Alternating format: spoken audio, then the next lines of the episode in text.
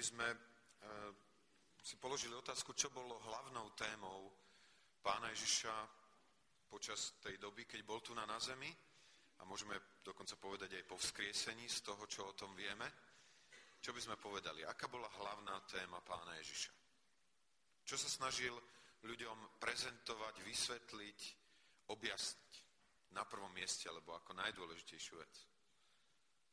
Niečo, čo v Izraelovi pôvodne znelo, e, o čom Izrael vedel, len mal veľmi pokrútené svoje myslenie na túto tému.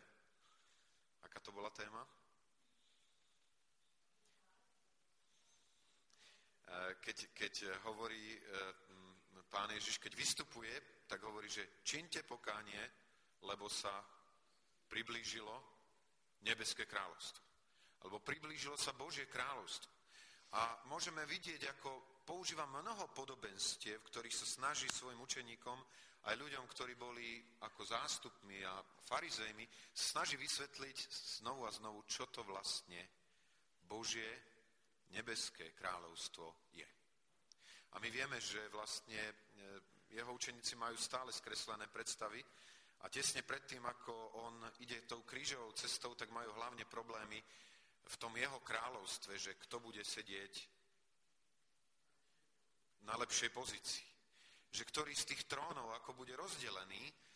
A vieme o tom aj, že keď, keď, keď je vzkriesený pán Ježiš, že tých 40 dní trávi tým, že znovu rozpráva o kráľovstve Božom a oni sú tak domotaní, že za ním prídu nakoniec po tých 40 dňoch a spýtajú sa ho, pane, či v tomto čase obnovíš Izraelovi kráľovstvo? Aby tým manifestovali, že napriek trom rokom alebo tri a pol rokom usilovného vysvetľovania najlepšieho učiteľa, aký na tejto zemi kedy bol, a po jeho smrti a po jeho vzkriesení stále nerozumejú, čo v skutočnosti Bože kráľovstvo je. To, čo je evidentné, je, že práve tak, ako je pravda, že Bože kráľovstvo je niečo, čo prichádza, a čo máme urýchlovať aj svojimi modlitbami. Je to tak? V tej modlitbe Oče náš Pán Ježiš naučil svojich učeníkov, aby sa modlili, nech príde Tvoje kráľovstvo. A na druhej strane vieme aj, že, a to bolo zaslúbenie Pána Ježiša, že Bože kráľovstvo je medzi vami, ale bude, bude vo vás. A že teda Bože kráľovstvo je niečo, čo prichádza a čo máme nejakým spôsobom urýchlovať jeho príchod. A na druhej strane je Bože kráľovstvo, čo už dnes Bože deti môžu prežívať, čo ho majú byť účastní. Keby sme mali definovať, čo je vlastne Božie kráľovstvo, ako by sme to definovali? Vieme aj biblické definície. Ja teraz chcem použiť jednu takú veľmi jednoduchú definíciu, že že predpokladom výkonu kráľovstva je, že má kráľa. Teda, že je to nejaký král, ktorého vláda sa na určitom teritóriu uskutočňuje. A teda veľmi jednoduchá definícia Božieho kráľovstva je, že je to miesto, kde sa presadzuje Božia vôľa. Preto pri tej modlitbe nech príde tvoje kráľovstvo, hovoríme, nech sa stane tvoja vôľa, e, môžeme povedať, že dneska to Božie nebeské kráľovstvo je, je úplne jasne definované v nebi. Je to tak? Prečo? Lebo tá Božia vôľa sa tam absolútne presadzuje. A keď sa udeje to, že tak ako v nebi sa presadzuje Božie kráľovstvo, tak sa, teda Božia vôľa, tak sa presadí aj tu na zemi, tak vtedy vieme o tom, že Božie kráľovstvo vládne aj tu na zemi. A to je to zaslúbenie, ktoré církev očakáva, že v tisícročnom kráľovstve tá Božia vôľa, tak ako je v nebi, bude uskutočnená aj tu na zemi. Lebo na tróne v tomto Božom kráľovstve bude sedieť Pán Ježiš Kristus spolu s tými, ktorí utrpením prešli v tom predposlednom období pre jeho meno. A a samozrejme tá definícia, že je to tam, kde sa uskutočne Božia vôľa, je dôležitá aj preto, že aj tu na, na zemi je Božie kráľovstvo v srdciach jednotlivých ľudí, ktorí umožňujú, aby Božia vôľa sa v ich živote presadila. Mňa však u tejto téme Božieho kráľovstva doviedol na Silvestra brat Juraj Skokan, keď vystúpil, tak na záver a, a povedal nám niečo, čo nejak bolo hlboko v jeho srdci a mne to dosť utkvelo a ma to oslovilo a tak som chcel e, práve aj v tejto súvislosti nadviazať. Viete, o čom brat Juraj hovoril? Ku čomu nás vyzýval? Jeho posolstvo bolo veľmi podobné, ako bolo posolstvo Apoštola Pavla vo e, väzení, keď píše filipským kresťanom z väzenia, píše radujte sa v pánovi a zase len poviem, radujte sa. A brat Juraj hovoril o tom, že, že radosť je niečo, čo je znakom Božích detí. Niečo, čo vyžaruje z Božích detí.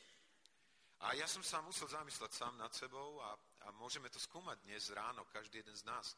Do akej miery sme charakterizovateľní ako Božie deti radosťou. Keď sa ľudia s nami stretávajú, keď s nami komunikujú, môžu povedať, toto je človek, ktorého v živote nerozumiem tomu, ale je niečo zvláštneho, radostného, čo ma nesmierne priťahuje a magnetizuje. Radostných ľudí neviem, možno nebudete so mnou súhlasiť, ja si myslím, je veľmi, veľmi málo. Ľudí, ktorých sa stiažujú, ktorí sú nešťastní, ktorí sú v depresii, ktorí sú stále v problémoch, tých je veľmi veľa. A neverím, že niekto okrem Božích detí môže byť skutočne radostným človekom, pretože vieme o tom, že radosť je ovocie koho? Svetého Ducha. Ako, to nie je produkcia z, z nejakej fabriky, ktorá je svetského razenia. Radosť je niečo, čo pôsobí Boží Svetý Duch ako ovocie v životoch Božích detí, ktoré dali k dispozícii svoj život Bohu ako tomu kráľovi. A, a tu by sme mohli skončiť dnes naše uvažovanie pretože by sme to mohli veľmi jednoducho uzavrieť. Ako mať radosť? Ak radosť je ovocie Svetého Ducha, tak je teda jednoduchá odpoveď. Dovoliť Božiemu duchu, aby svoje zámery v našom živote uskutočňoval. A ja verím, že to je naozaj aj definitívnou odpoveďou, ale bol by som rád, keby sme dnes ráno mohli byť trošku konkrétnejší, verím tomu, že práve tak ako dom, každý dom, ktorý má obstáť, musí mať svoje tri také základné časti. A to je, to, čo nevidíme, sú základy, potom múry a potom strech. Tak verím tomu, že aj Božie kráľovstvo sa dá pripodobniť ku takémuto domu, kde radosť, o ktorej hovorím, je strechou. Je, je vrcholom je niečím, čo prikrýva tie veci. Ale niečo, čo neexistuje, lebo neviem, či ste už videli strechu bez základov a bez múrov. Ak je, tak e, možno nejakej zemlanke, ale to nie je skutočný dom. E, lebo bežné domy majú svoje základy a múry a na tieto sa potom kladie strecha. A ja verím, že práve takisto radosť je akousi strechou v takomto dome Božieho kráľovstva. A ak túžime po radosti, tak je nutné si povedať, že nemôže sa v našom živote uskutočniť, ak nepoznáme tajomstvo základov, ak nepoznáme tajomstvo múrov, ktoré v tomto dome existujú. A tak verím, že, že radosť niečím súvisí, na niečo nadvezuje a bez ničoho nemôže existovať. Že ak chceme posluchnúť výzvu radujte sa, musí byť v našom živote predtým niečo prežité. A tak budeme čítať z Božieho slova tú definíciu Božieho kráľovstva, ktorá je v epištole Pavla Rimanom, v tej 14. kapitole. A budeme čítať ten 17. verš. Epištola Pavla Rimanom, 14. kapitola, 17. verš. Z k Božiemu slovu povstaneme tu čítame v mene pánovom toto slovo. Lebo kráľovstvo Božie nie je pokram a nápoj, ale spravodlivosť, pokoj a radosť vo Svetom Duchu. Toľko slov písma. Takže ten text, ktorý sme si čítali, verím tomu, že hovorí o Božom kráľovstve ako o stavbe, o dome, ktorý má svoje základy, ktorý má svoje múry a ktorý má svoju strechu. A e, tieto veci na seba nadvezujú a nie je možné mať tretiu vec bez druhej a prvej. A nie je možné mať druhú a tretiu vec bez prvej. Verím tomu, že teda Boží duch veľmi jasne inšpiroval Apoštola Pavla, keď zapísal túto známu definíciu, že Božie kráľovstvo nie je ani pokrm, ani nápoj, ale základ, spravodlivosť, múry, pokoj a strecha, radosť vo Svetom duchu. A budeme to skúmať aj teraz a skúmajme to aj ďalej, či naozaj nie je pravdou, že tieto dve veci sú tri, že sú spolu zviazané všetky tri veci a že nie je možné mať jednu, ak nemáme tie predchádzajúce. To, čo je úžasné a povzbudzujúce v tomto texte, je, že tieto tri veci sa realizujú pod stavby vedúcim, ktorý sa volá Duch Svetý že realizátor tejto stavby nemôže byť človek, nemôže byť naša prirodzená schopnosť, ale že to musí byť Boží Svetý Duch. A že my naozaj musíme vydať túto stavbu jemu, ak má sa realizovať to, o čom Božie slovo na tomto mieste hovorí. Tak ako ku postaveniu domu je nutné mať dozor, je nutné mať niekoho, kto kontroluje priebežne, či veci sa dejú tak, ako sa majú diať tak potrebujeme Ducha Svetého, aby nás viedol. Preto Pavel e, píše v Duchu Svetom, aby nám ušetril úsilie o stavbu tohoto domu, ktoré skončí zúfalstvom. Ak nie Duch Svetý je ten, ktorý realizuje tieto veci. Nie je možné nastoliť v mojom a tvojom živote spravodlivosť. Nie je možné prežívať pokoj, ktorý je nad každý rozum a nie je možné sa radovať uprostred súženia, ak by to nebolo dielo Božieho Svetého Ducha. Takže aké sú základy domu Božieho kráľovstva v živote človeka? Božie kráľovstvo je na prvom mieste spravodlivosť. To, čo je zaujímavé na základoch, je to niečo, čo na jednej strane nevidno, a na druhej strane, ak to nie je dobre spravené, tak dom nutne praská a pada. Preto pán Ježiš hovoril o múdrosti človeka, ktorý keď, eh, keď chcel budovať svoj dom, tak ho postavil, jeho základ bol na skale. Na niečom, čo je pevné a čo vydrží a čo odolá. A keď prišli všetky okolnosti života, ten dom sa nepohol, pretože jeho základy boli pevné, pevne vybudované. Keď hovoríme o spravodlivosti, čo je to spravodlivosť? Aká spravodlivosť je základom Božieho kráľovstva v živote človeka?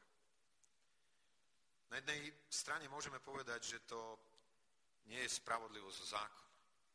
To, o čom hovorí tu na Apoštol Pavel, nie je spravodlivosť zo zákona. Apoštol Pavel na jednom mieste hovorí, že, že on to, čo dovtedy dokiaľ spoznal Krista, považoval za najdôležitejšie, potom začal považovať za, za smeti. A on tam aj hovorí, čo považoval za strašne dôležité a hovorí o tom, že, že pre neho dôležitá bola spravodlivosť zo zákona. A čo je to spravodlivosť zo zákona? Spravodlivosť zo zákona je spravodlivosť alebo úsilie o správny a dobrý postoj pred Pánom Bohom aj voči ľuďom, ktorá je založená na mojom úsilí a na mojich pokusoch dodržiavať to, čo Pán Boh stanovil. Na nejakých pravidlách, ku ktorým vzhliadám, že ich chcem vo svojom živote naplniť. A ja vôbec nehovorím o tom, že Božie deti nemajú pravidlá, tak ako o tom hovoril brat Ondrík na modlitebnej chvíli.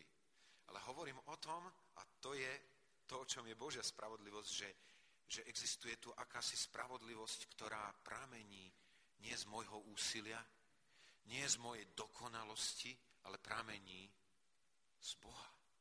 Je Božou spravodlivosťou. A to, čo o nej vieme, je, že, že naozaj Duch Svetý je ten, ktorý takúto spravodlivosť v živote človeka presadzuje. Pán Ježiš, keď hovorí so svojimi učeníkmi pri tej poslednej večeri, tak im hovorí, že príde Duch Svetý a že On bude usvedčovať svet o hriechu, o spravodlivosti a o súde. Že Duch Svetý je ten, ktorý dokáže túto Božiu spravodlivosť presadiť v živote človeka. Vieme ďalej o tom, že, že je to spravodlivosť, ktorá je vlastne darom. Že je to niečím, čo nám Pán Boh ako nezaslúženú milosť dáva. Tak o tom hovorí Apoštol Pavel v Rímanom v tej prvej kapitole, pardon, v, neskôr v tej a, 5. kapitole 17. verši, tam je napísané, ak pádom prehrešením toho jedného kráľovala smrť skrze jedného, je o mnoho istejšie, že tí, ktorí dostávajú hojnosť milosti a daru spravodlivosti, budú kráľovať v živote skrze toho jedného Ježiša Krista. Čiže spravodlivosť, o ktorej Apoštol Pavel hovorí, že je základom života Božieho človeka, je spravodlivosť, ktorá je daná ako dar, nezaslúžený dar Božiemu človeku. Samozrejme, tá spravodlivosť je spojená, tak ako to Pán Ježiš hovorí, s poznaním hriechu a so súdom. Keď Boží duch chce uskutočniť Božiu spravodlivosť v našom živote, nepoukáže sa, teda neuskutoční sa to bez ukázania na náš hriech a bez súdu tohoto hriechu. Táto spravodlivosť je spojená s pokáním, spravodlivým odsúdením hriechu vo vlastnom živote. Tak ako to urobil ten Lotor na kríži, ktorý hovorí, my zaiste spravodlivo trpíme. Ten Lotor, ktorý tam na kríži prežil vybudovanie domu Božieho kráľovstva jedinečným spôsobom, lebo dovolil Božej spravodlivosti, aby sa uplatnila v jeho živote. Aby odsúdila jeho hriech. Tiež je to spojené s poznaním tej obete pána Ježiša Krista, kde ten Lotor pokračuje a hovorí, my spravodlivo, ale on, on nevinne. On si to ničím nezaslúžil. On tu zomiera preto, aby zobral moje hriechy. Aby zaplatil dostatočnú cenu. Aby sme mohli byť ospravedlnení. Na druhej strane je potrebné zdôrazniť, že cez tento fakt nového a nového získavania spravodlivosti ako čistého rucha, ktoré dostávame výmenou za vyzlečenie svojho špinavého rucha, sa tu na zemi nikdy nedostaneme. Viete, že bolo by to dobré a niekto to aj chce tak hovoriť ako teóriu, že proste ja už som spravodlivý a ja už žiadne očisťovanie nepotrebujem. Je to pravda? Nie je to pravda. Dokiaľ budeme na tejto zemi, upevňovanie našich základov, ktoré sa volajú Božia spravodlivosť, bude vždy nutné znovu a znovu uskutočňovať. Ak sa to nedeje, potom sa nedívme, ak nám chýba pokoj, potom sa nedívme, ak nám chýba radosť. Ak Božie slovo hovorí, že spravodlivosť Božia sa zjavuje v evanieliu z viery vo, vo vieru hovorí o tom, že spravodlivý bude žiť z viery. Hovorí o tom, že to aplikovanie súdu nad vlastným životom, svoje bezmocnosti uskutočňovať Božie dielo a tiež príjmania nezaslúženého Božej spravodlivosti je niečo, čo v našom živote nikdy neprestane, čo vždy budeme potrebovať, čo je nesmierne dôležité. A tu vidím prvý otáznik, veľmi praktický otáznik. Ak Božie deti neprežívajú pokoj, ktorý prevyšuje každý rozum, ak Božie deti nežijú radostný život, nie je to dôsledok toho, že sa im zdá, že prežitie usvedčenia, že úprimné pokánie a nové a nové prijatie pána Ježiša a jeho spravodlivosti vierou už nevyžaduje novú skúsenosť takéhoto očisťovania? Sme stále ochotní dovoliť Božiemu duchu, aby nás obviňoval z nášho zlého? Nie sme už, poviem to takto, unavení z pokáňa?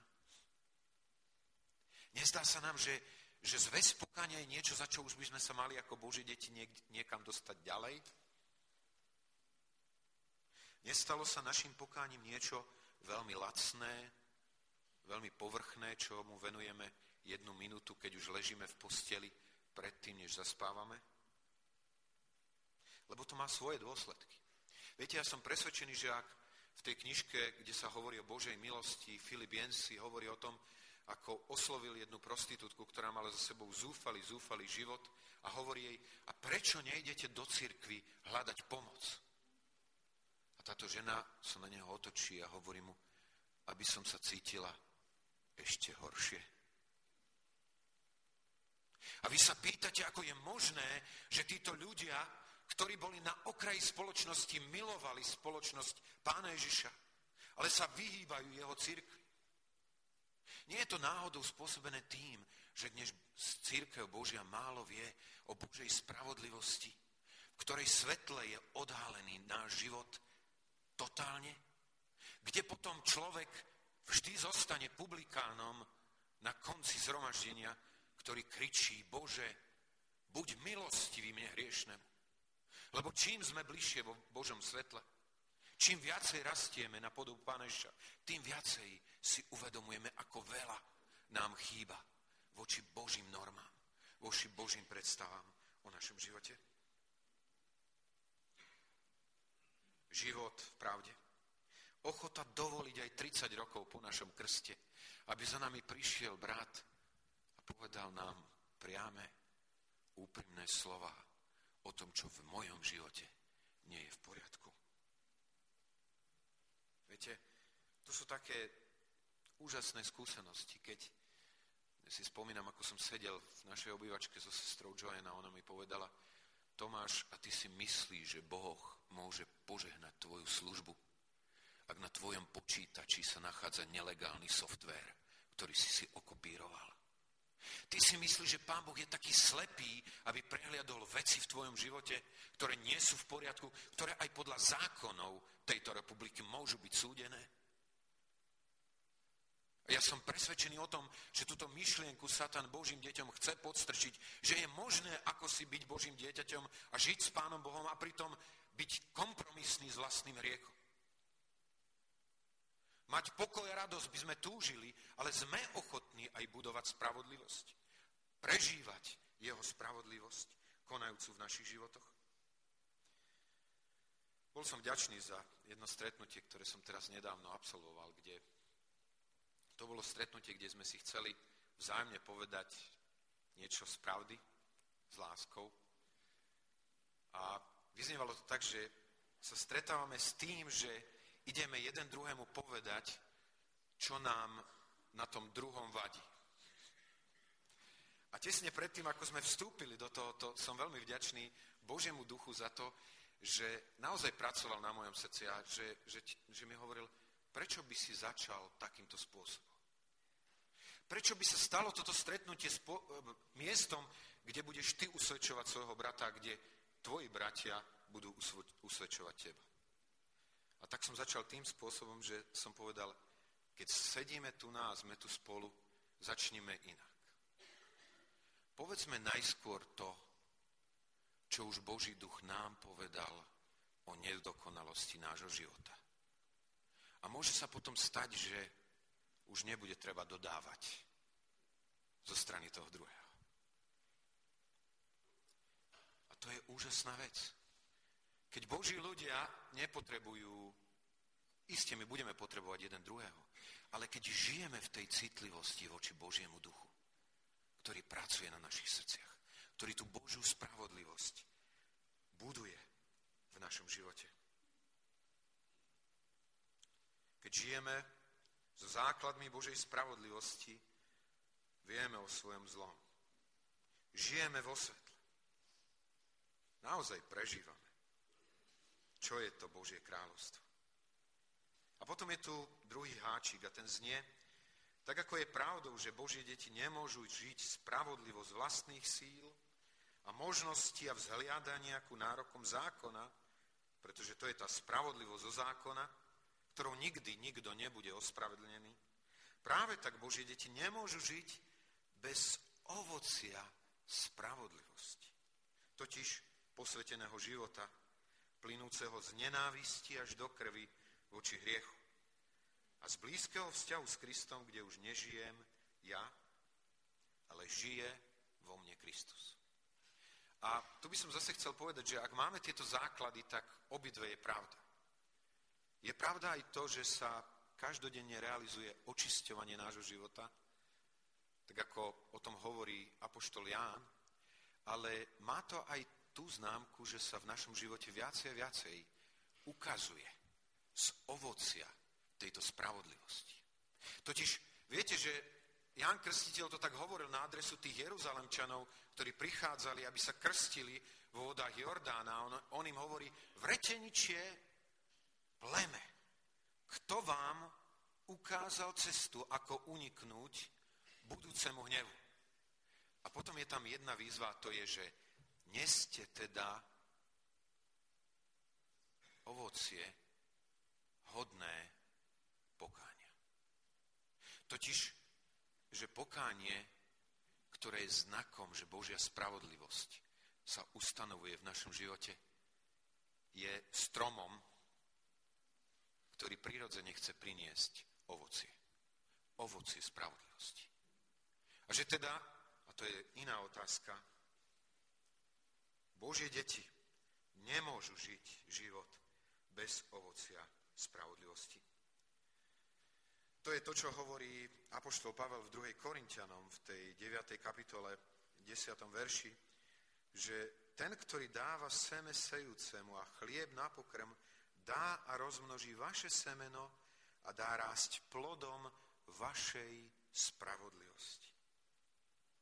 To je to, čo hovorí vo Filipenom v tej prvej kapitole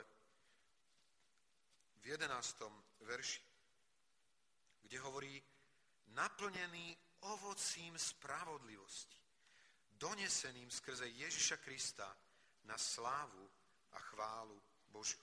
To je to, o čom hovorí Židom v 11. kapitole v 30. verši, ktorý hovorí o ľuďoch viery, ktorí vierou zdolali kráľovstva a vierou robili spravodlivosť. To je to, čo hovorí v Židom v 12. kapitole 11. verši. A pravda, niektoré kázne, keď je prítomné, nevidí sa byť radostným, lež smutným, ale pozdejšie pokojným ovocím spravodlivosti odpláca tým, ktorí ním boli vycvičení. To je to, o čom hovorí Ján v prvej, teda v druhej kapitole, v tej prvej epištole v 29. verši, je napísané, keď viete, že je spravodlivý, znajte, že každý, kto činí spravodlivosť, narodil sa z neho. Viem, že toto na jednej strane nie je nič poznášajúceho, nič radostného. To slovo spravodlivosť nám neznie veľmi dobre v ušiach. Ale znovu musím povedať, ak túžime po pokoji a po radosti, bez základov, ktoré sa volajú spravodlivosť Božia, spravodlivosť prijatá a prežívaná znova a znova, ale aj spravodlivosť, ktorá je konaná. A to, že je súvis medzi spravodlivosťou a pokojom, o tom hovorí aj Rímanom 5. kapitola 1. verš, kde hovorí Apoštol Pavel, ospravedlnený, súd tedy zviery máme, máme pokoj. Proste ľudia tohoto sveta nemajú šancu prežiť skutočný pokoj, ak nie sú, ak nie sú ospravedlnení. Ak Božia spravodlivosť nebola uplatnená v ich životoch. My dokážeme len mať ako ľudia tohoto sveta pokoj zbraní, obrazne povedané. nedokážeme mať skutočný pokoj. Taký pokoj, o ktorom Pán Ježiš hovorí, že, že vám dávam taký pokoj, aký vám nemôže dať tento svet. Tento svet vám dá pokoj, ktorý je pokojom vtedy, keď sú všetky okolnosti dobré. Božie dieťa môže mať pokoj, ktorý je pokojom uprostred, uprostred ťažkostí, uprostred skúšok, uprostred problémov. Ja som sa vďaka Bohu mohol pozerať na tento pokoj v srdci môjho otca. Keď prechádzal ťažkou a bolestivou chorobou. Keď obrazne povedané zomieral. Ale to všetko, čo sa dialo s jeho životom, mu nemohlo zobrať pokoj, ktorý prámenil z Božej spravodlivosti. Ja som bol vďačný za to, keď, keď brat Milko tu stál pred istým časom po tom, čím on prešiel. A keď hovoril o tajomstve tohoto pokoja, ktoré Božie dieťa môže mať uprostred ťažkosti a problém, ktorý nie je závislý na tom, čo je okolo nás, lebo je znovu ovocím Svetého Ducha v živote Božích detí, ktorý, ktoré majú základ spravodlivosti Božej. Tak ako nie stabilného domu bez základov, nie strechy bez múrov, nie radosti bez pokoja. Áno, to je pokoj, ktorý prežíval apoštol Peter, keď bol vo vezení. A na druhý deň už, už vlastne bol vydaný a mal v rukách papier, na ktorom bolo napísané, že odsúdený na trest aký? Smrti. Peter už mal takýto papier v rukách, bol vo vezení, ležiaci na špinavej dláške väzenia, strážený štyrmi štvorkami strážcov. Tento muž mal pred sebou svoju smrť nasledujúceho dňa a tento muž čo? hlboko a pokojne odpočíva, spí. A ten aniel, ktorý bol poslaný pánom Bohom, mal dosť vážnu prácu, aby Petra priviedol ku vedomiu, musí ho silne buchnúť do boku, aby, aby zareagoval a aby sa postavil a aby prežil to Božie vyslobodenie. Ale úprimne povedané, nebol Peter z toho najväčšieho väzenia strachu pred smrťou vyslobodený už ďaleko pred tým pokojom, ktorý mu Pán Boh dal. Úžasný, vzácný je pokoj, ktorý dáva Pán Ježiš Kristus. Ako dôsledok toho, ako dôsledok toho, že spravodlivosť v našom živote je prežívaná vtedy, keď čistí Božie dieťa svoj život a keď sa prejavuje ovoci spravodlivosti v jeho živote. Ak máš pevný a každodenne upevnený základ, ak máš vytiahnuté múry, potom sa raduj, Boží človek. Potom to môžeme znovu opakovať. Radujte sa v pánovi. Znova len poviem, radujte sa. Všimnite si, keď budete študovať ten text, kde Apoštol Pavel v tej druhej kapitole hovorí Filipenom práve o tomto tajomstve radosti, teda pardon, to je asi štvrtá kapitola, tak on tam hovorí veľmi jednoznačne pri tej radosti aj o pokoji, to v zápäti tam hovorí, a hovorí aj o spravodlivosti, ktorá je prežívaná, uskutočňovaná a žitá. A tak, Božie deti, účastníci Božieho kráľovstva. Chcem vás povzbudiť, tak ako to Božie slovo povzbudzuje aj mňa.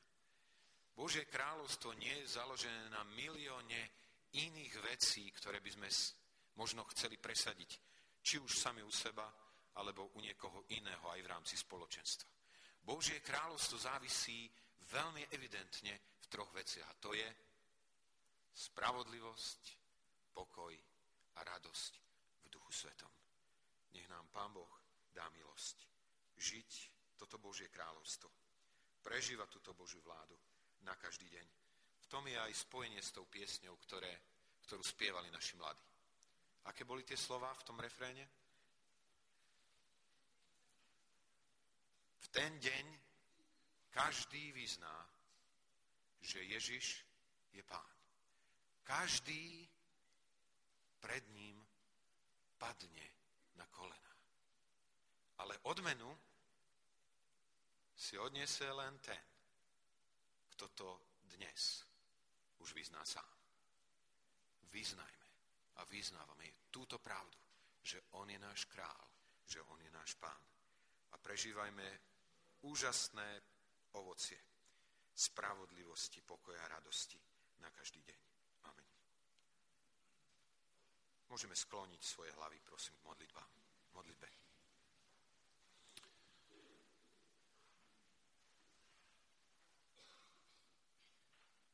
Pane, veľmi ďakujem za to, že znovu sa smiem presvedčať, ako Tvoje slovo je pravdivé, ako aj vtedy, keď mi je nepríjemné, ma nechce nikam zaviesť a dovoliť mi žiť v klamstve, v zúfalstve, ale dáva jasné horizonty nádeje. Pane, tak ti chcem veľmi ďakovať za to, že, že si nezakryl to nepríjemné svetlo Tvojej spravodlivosti